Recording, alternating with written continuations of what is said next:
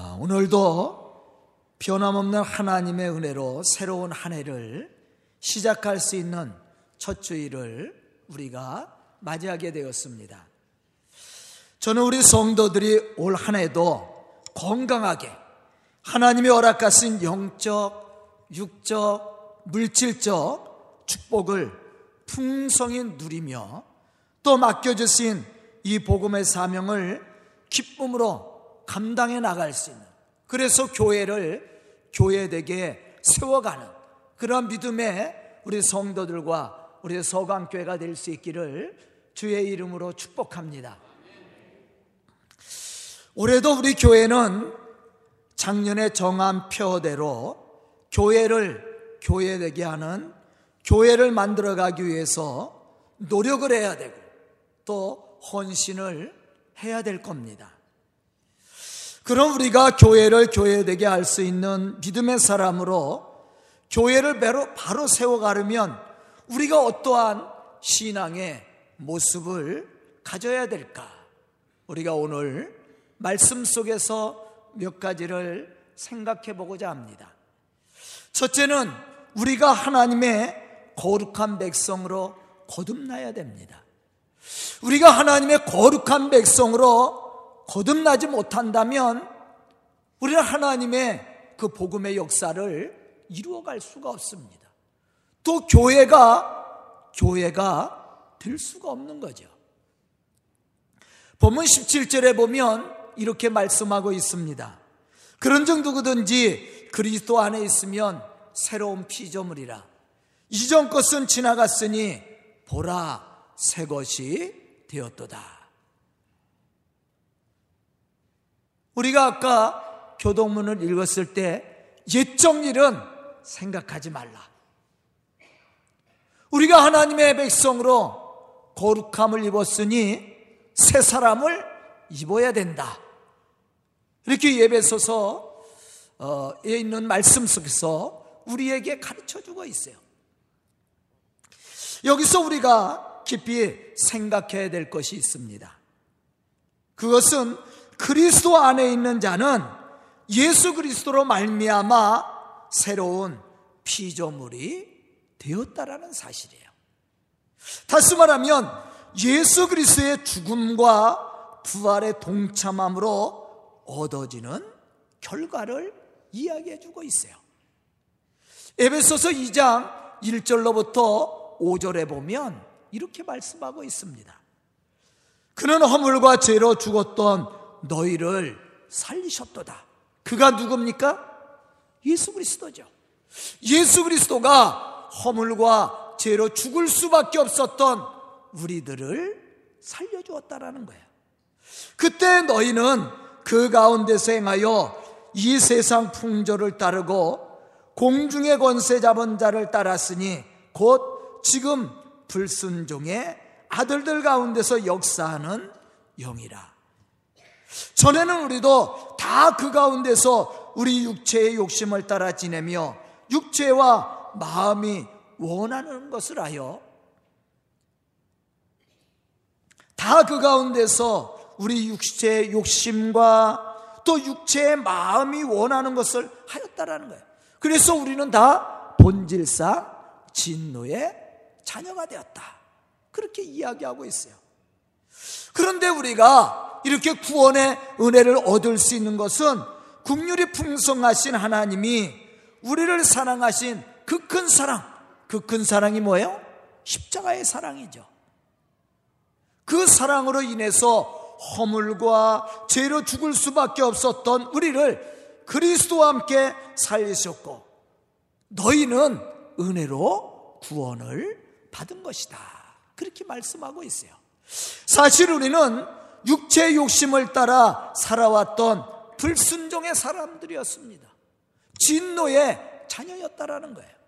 영원한 형벌과 심판을 받아야 마땅한 죄인들이었다라는 것입니다.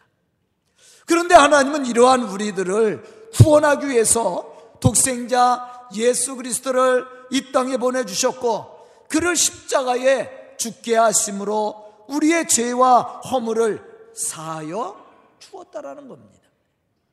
그러므로 누구든지 그리스도 안에 있으며 예수가 그리스도이심을 믿고 그리스도와 함께 연합한 믿음의 삶을 사람들은 누구든지 죄와 사망의 법에서 해방을 얻었을 뿐만 아니라 거듭난 하나님의 백성으로 의롭다함을 얻게 되었음을 우리에게 말씀해 주고 있어요. 이와 같이 우리가 예수 안에서 하나님의 거룩한 백성으로 거듭나게 될 때 비로소 우리는 하나님의 이 거룩한 복음의 역사를 감당해 나갈 수 있게 된다라는 거예요. 이 새 사람을 입은 사람이에요. 교회도 마찬가지입니다.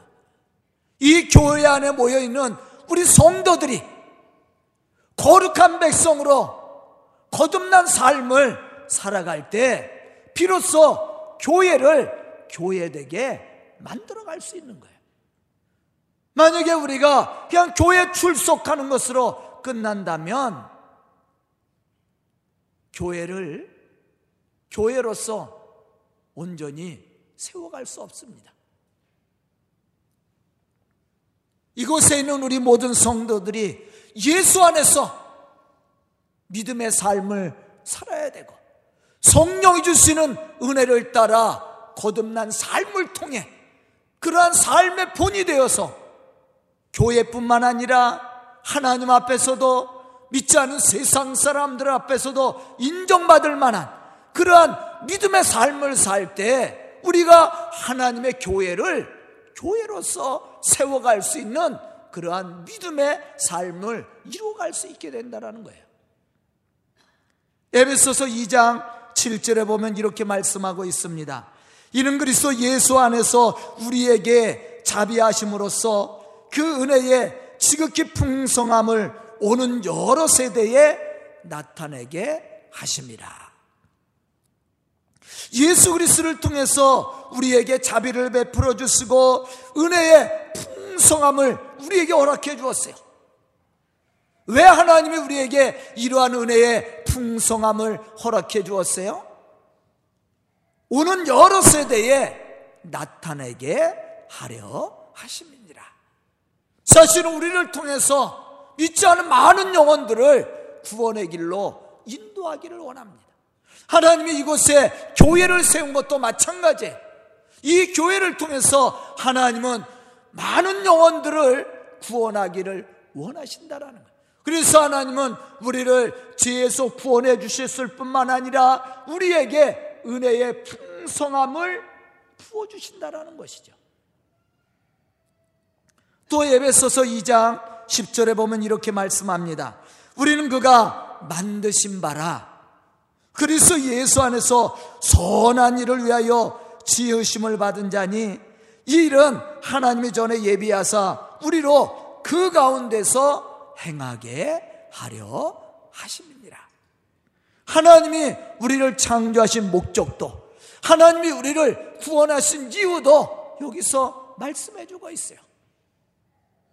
그것은 바로 하나님의 선하신 일을 이루어서 선하신 뜻을 이름으로 많은 사람들에게 하나님의 살아계심을 증언할 수 있도록 하나님이 우리에게 이러한 은혜와 축복을 베풀어 주었다라는 거예요. 또 오늘 본문 21절에도 이러한 사실에 대해서 우리에게 말씀해 주고 있습니다. 하나님의 죄를 알지도 못하신 일을 우리를 대신하여 죄로 삼으신 것은 우리로 하여금 그 안에서 하나님의 의가 되게 하려 하십니다. 죄를 알지도 못하신 이가 누구예요? 예수님이죠. 예수님은 참 사람이되 죄가 없으시다고 그랬어요. 그 죄 없으신 분을 죄라는 누명을 씌워서 십자가에 죽게 하셨습니다. 그리고 죄인 된 우리들의 죄를 사여 주었어요. 이유가 뭡니까? 그것은 우리가 그 예수 안에서 하나님의 의가 돼서 하나님의 거룩한 복음의 역사를 이루기 위해서였다라는 거예요. 이 말씀들을 보면 하나님이 우리를 지으신 목적과 우리를 죄에서 구원하신 목적을 동일한 관점에서 설명해 주고 있습니다. 그것은 하나님의 선하신 일과 하나님의 예수 그리스도를 통해 세상을 구원하시려는 거룩한 복음의 뜻을 이루고자 죄와 허물로 죽을 수밖에 없었던 우리를 그 죄에서 구원해 주었다라는 사실이에요. 그러므로 우리는 하나님의 예수 그리스도를 통해 베풀어 주신 그 풍성하신 은혜를 따라 순종함으로 새롭게 거듭난 믿음의 사람으로 복음의 사명을 감당해 나갈 수 있어야 된다라는 겁니다. 그냥 하나님의 복음이 전해지고 또 우리를 통해서 이 교회를 통해서 증거되어지는 복음이 많은 사람들에게 감동을 주고 은혜를 끼치는 것은 아니라는 거예요. 우리가 그러한 거룩한 백성으로 온전한 삶을 이루고 그러한 삶을 통해 본이 되어서 하나님의 의가 되고 또는 하나님의 선한 일을 도모해 나갈 때 하나님의 복음은 세상 가운데 열매가 되고 축복이 되는 겁니다. 그러므로 교회는 자연스럽게 하나님의 교회로 세워져 나가는 거예요. 저는 새해 첫 주일을 맞이해서 예배를 드리는 우리 모든 성도들이 이 거듭난 하나님의 거룩한 백성으로서 맡겨진 이 복음의 사명을 감당함으로 교회를 교회되게 하는 믿음의 성도들이 다 될 수 있기를 주의 이름으로 축복합니다. 두 번째 우리에게 맡겨진 사명이 무엇인지를 알아야 됩니다. 왜 하나님은 영원히 죽을 수밖에 없었던 우리를 구원해 주셨을까? 거기에는 분명한 이유와 목적이 있었다라는 겁니다. 오늘 본문 18절로부터 20절에 보면 이렇게 말씀하고 있습니다. 모든 것이 하나님께로서 났으며 그가 그리스도로 말미암아 우리를 자기와 화목하게 하시고 또 우리에게 화목하게 하는 직분을 주셨으니 곧 하나님께서 그리스도 안에 계시사 세상을 자기와 화목하게 하시며 그들의 죄를 그들에게 돌리지 아니하시고 화목하게 하는 말씀을 우리에게 부탁하셨느니라.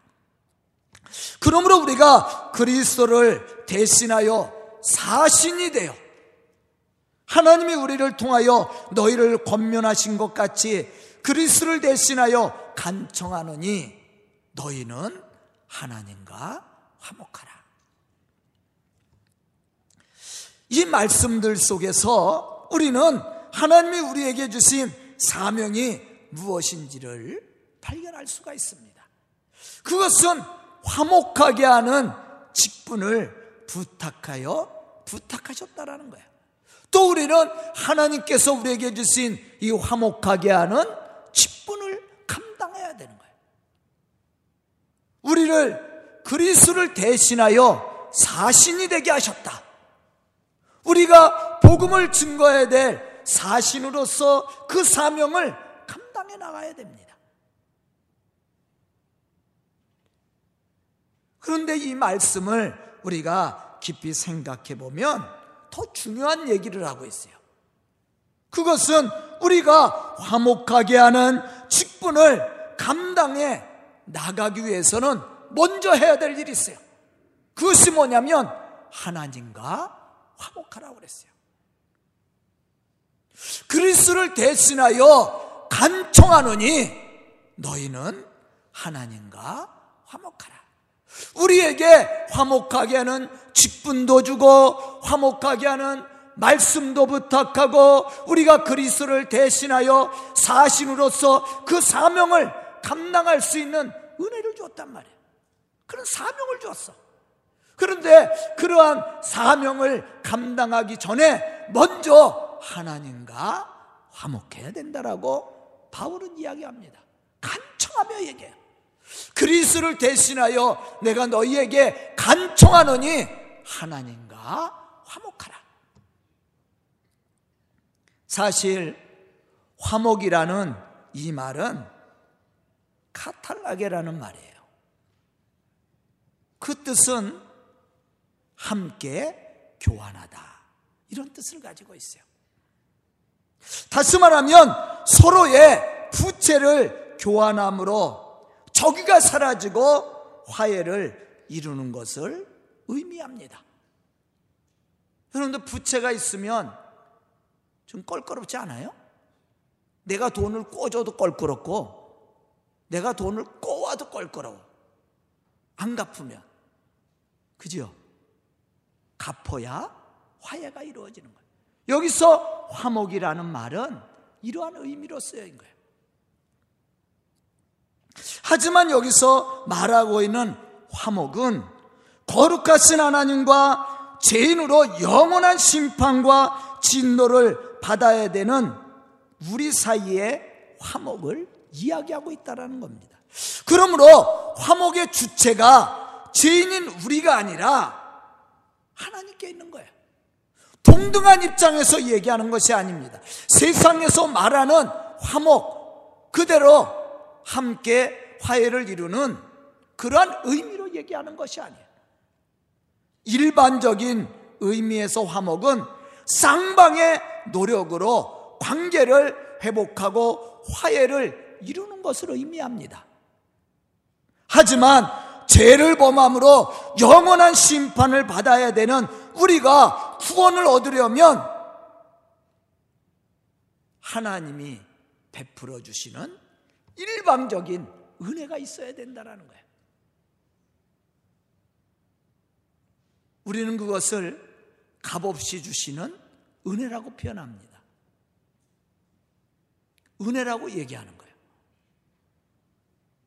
이것은 하나님이 우리에게 거저 주시는 겁니다.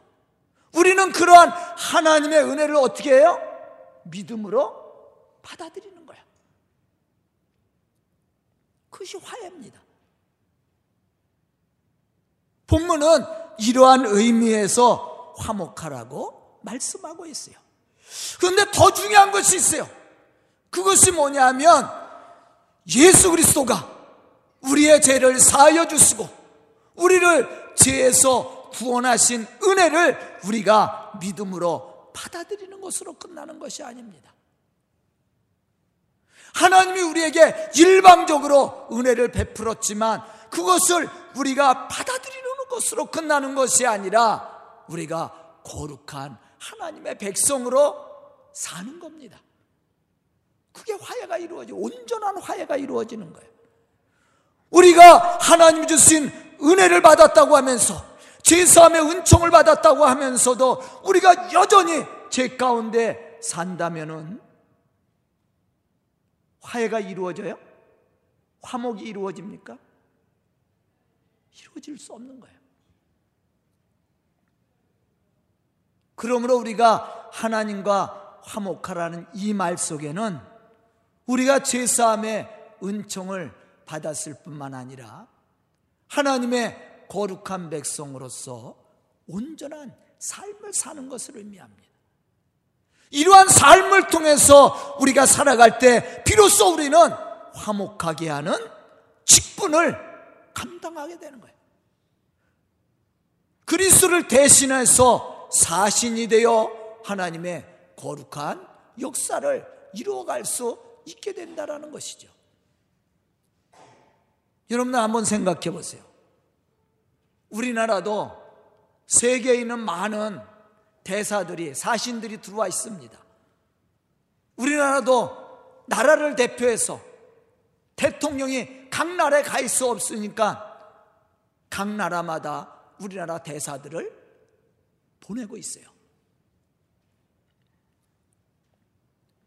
그렇다면 대사들이 해야 될 역할이 뭐예요? 나라를 대표하는 겁니다.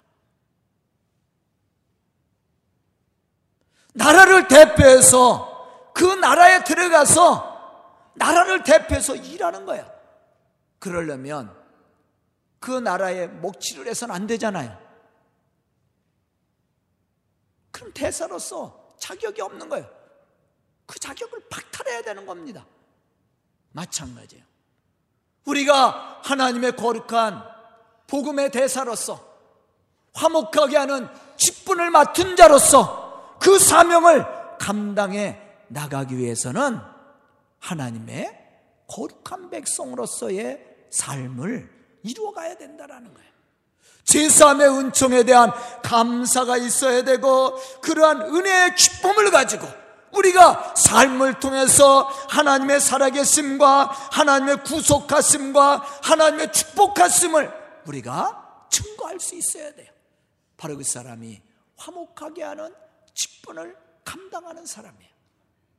하나님이 우리를 택하시고 하나님이 우리를 구원하신 이유가 무엇인지 분명히 알고 그 사명을 감당해 나갈 수 있는 그 사람이 화목하게 하는 직분, 이 복음의 사명을 감당해 나가는 믿음의 사람입니다.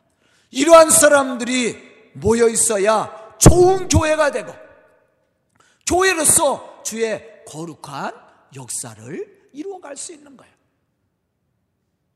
저는 새해를 시작하는 이 첫 주일을 맞이해서 말씀을 듣는 우리 성도들이 이러한 믿음의 사람들이 되어서 이 교회를 교회되게 하고 교회를 온전히 세워서 하나님의 이 복음의 역사를 이루어가는 그러한 믿음의 성도들이 다 될 수 있기를 주의 이름으로 축복합니다. 세 번째는 그런 구원받은 우리와 하나님이 택하시고 세우신 이 교회를 통해 하나님이 하시고자 하는 일이 무엇인가 하는 것입니다. 그것을 알아야 돼요. 그리고 우리는 하나님의 뜻을 따라 순종함으로 그 맡겨진 사명을 믿음으로 감당해 나갈 수 있는 그러한 신앙이 있어야 되는 거예요. 그러나 하나님이 구원받은 우리와 이 교회를 통해서 하시고자 하는 일이 무엇인가 하는 겁니다. 요한복음 6장 39절에 보면 이렇게 예수님은 말씀하고 계십니다. 나를 보내신 이의 뜻은 내게 주신 자 중에 내가 하나도 잃어버리지 아니하고 마지막 날에 다시 살리는 이것이니라. 또 마태복음 18장 14절에 보면 예수님은 이렇게 말씀합니다. 이와 같이 이 작은 자 중에 하나도 잃어버리는 것은 하늘에 계신 너희 아버지의 뜻이 아니니라. 아멘. 우리 주변에는 하나님의 구속의 사랑을 알지 못해 방황하는 사람들이 많이 있습니다. 우리는 그들을 구원의 길로 인도해야 될 책임을 맡은 사람들이에요. 사명을 받은 사람들입니다. 왜냐하면 하나님이 영원히 죽을 수밖에 없는 우리를 택하시고 구원하신 뜻이 여기에 있기 때문에 그렇습니다.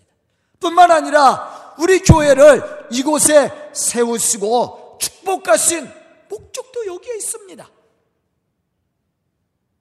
그러므로 이것은 하나님의 구원을 구원의 은혜를 체험한 성도들과 교회가 감당해야 될 일이에요. 다시 말하면 앞에서 얘기한 것처럼 화목하게 하는 직분을 감당함으로 우리에게 주신 자 중에 한 영혼도 잃어버리지 않고 구원의 길로 인도해 가는 겁니다. 이것이 우리를 택하신 하나님의 뜻이고 이곳에 교회를 세우신 하나님의 뜻이라는 것이죠. 그러므로 우리 교회가 이제 이 교회를 교회되게 해가려면 우리 성도들이 우리에게 맡겨주신 이 사명들을 감당해 나갈 수 있어야 됩니다. 오늘 말씀 속에서 바울이 강조하고 증거, 증거한 것처럼 우리가 하나님과 화목해야 되고 화목하게 하는 직분을 감당해 나가는 믿음의 사람들이 될 수 있어야 됩니다. 그럼 우리 교회가 이 일을 감당하기 위해서는 어떻게 해야 됩니까? 바로 세 가지 실천 사항이 있어요. 첫째는 복음적인 교회로 거듭나는 겁니다. 즉 우리가 하나님의 거룩한 백성으로 거듭남으로 세상 사람들이 친송할 만한 그러한 믿음의 본을 보여주어야 된다는 거예요. 이것이 복음적인 교회로 거듭나는 겁니다. 데살로니가 전서 2장 9절로부터 10절에 보면 바울은 데살로니가 교회를 향해서 이렇게 권면을 했습니다. 형제들아, 우리의 수고와 애쓴 것을 너희가 기억하리니 너희 아무에게도 폐를 끼치지 아니하려고 밤낮으로 일하며 너희에게 하나님의 복음을 전하였노라. 우리가 너희 믿는 자들을 향하여 어떻게 거룩하고 옳고 흠이 없이 행하였는지에 대하여 너희가 증인이여 하나님도 그러하도다. 여기에 핵심이 있어요. 복음적인 교회는 어떠한 교회인가? 그것은 우리가 거룩하고 흠이 없고 옳은 삶, 선한 삶을 통해서 하나님의 살아계심을 증언하는 거예요. 그런데 누가 우리의 증인이 돼야 돼요? 하나님이 증인이 돼야 되고, 교회가 증인이 돼야 되고, 믿지 않는 세상 사람들이 돼야 돼. 바울이 얘기합니다. 너희 믿는 자들을 향하여 어떻게 거룩하고 옳고 흠이 없는지를 너희가 증인이고 또 하나님이 그러하도다. 다시 말하면 하나님이 인정하는 교회, 또 믿음의 사람들이 인정하는 교회, 믿지 않는 세상 사람들이 인정하는 교회. 그 교회가 복음적인 교회예요.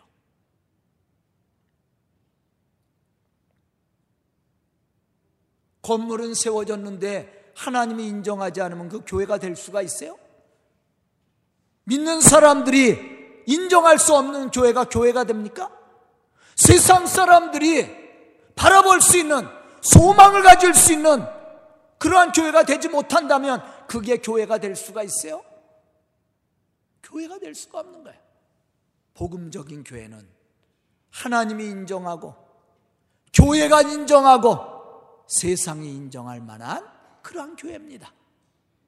본이 되는 교회예요. 그게 복음적인 교회예요.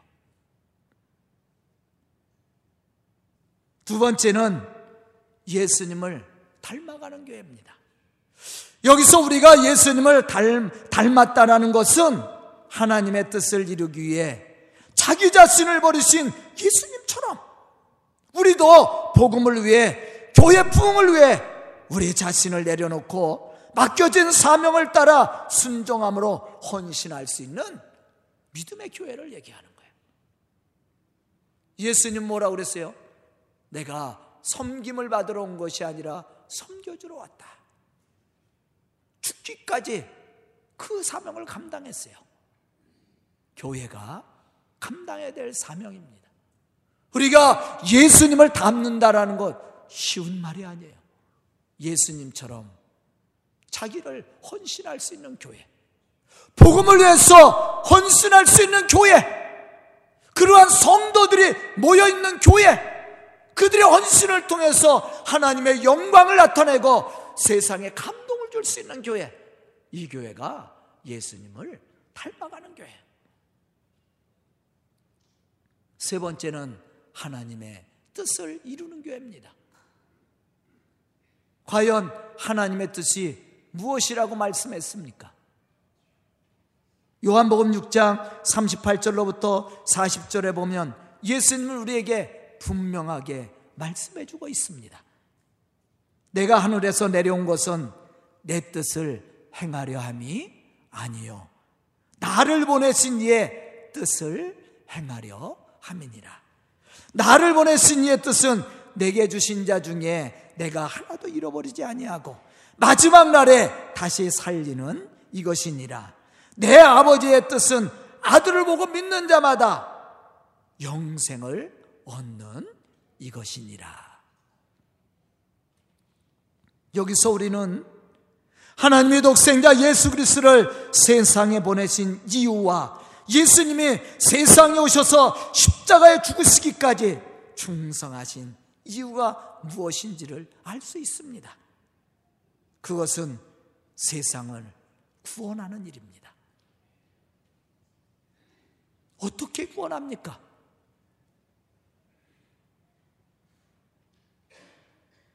바로 예수 그리스도가 우리를 죽기까지 섬겨준 것처럼 그런 헌신적인 삶이에요. 이게 복음적인 교회고 예수를 닮아가는 교회고 하나님의 뜻을 이루어가는 거예요. 한 영혼이라도 잃어버리지 않고 다 구원의 길로 인도할 수 있는 교회. 이게 참 어려워요. 힘든 일입니다. 하지만 우리가 감당해야 될 사명이에요. 죄와 허물로 인하여서 죽을 수밖에 없었고 영원히 멸망받을 수밖에 없었던 우리를 구원하시기 위해서 하나님은 예수님을 세상에 보내주셨습니다. 또 예수님은 그러한 하나님의 뜻을 이루기 위해서 세상에 오셔서 그 고난의 십자가를 지시기까지 하나님의 말씀에 순종하셨어요. 그 은혜로 말미암아 우리는 제사함의 은총과 구원을 받게 되었습니다. 이곳에 교회가 세워진 것도 예수님의 이러한 희생적인 섬김과 헌신이 있었기 때문이었습니다. 바울도 오늘 말씀 속에서 이러한 사명의식을 우리에게 가르쳐 주고 있어요. 저는 오늘 말씀을 듣고 2018년도를 시작하는 우리 서강교회 모든 성도들이 이러한 사명의식을 가지고 교회를 교회되게 하는 그런 믿음의 사람들로 우리 서강교회를 온전히 세워갈 뿐만 아니라 세상을 변화시켜가는 그러한 믿음의 좋은 일꾼들이 다 될 수 있기를 주의 이름으로 축원합니다. 기도드리겠습니다. 은혜로우신 아버지 하나님 감사합니다. 이제 2018년도를 시작하는 우리 성도들 첫 주일을 맞아 말씀을 들어 싸우니 우리가 목표하고 계획한 대로 이루어가는 믿음의 일꾼들이 되게 하여 주시옵소서. 주의 거룩한 역사를 이루어가는 믿음의 사람들로 쓰임받기에 부족함이 없도록 축복하여 주시옵소서. 그래 우리 성도들을 통해 이 교회가 든든히 세워져 갈 뿐만 아니라 하나님의 거룩한 복음의 역사를 이루어가는 믿음의 사람들이 되고 믿음의 교회가 될 수 있도록 축복하여 주시옵소서. 예수님의 이름 받들어 축복하며 기도드리옵나이다. 아멘.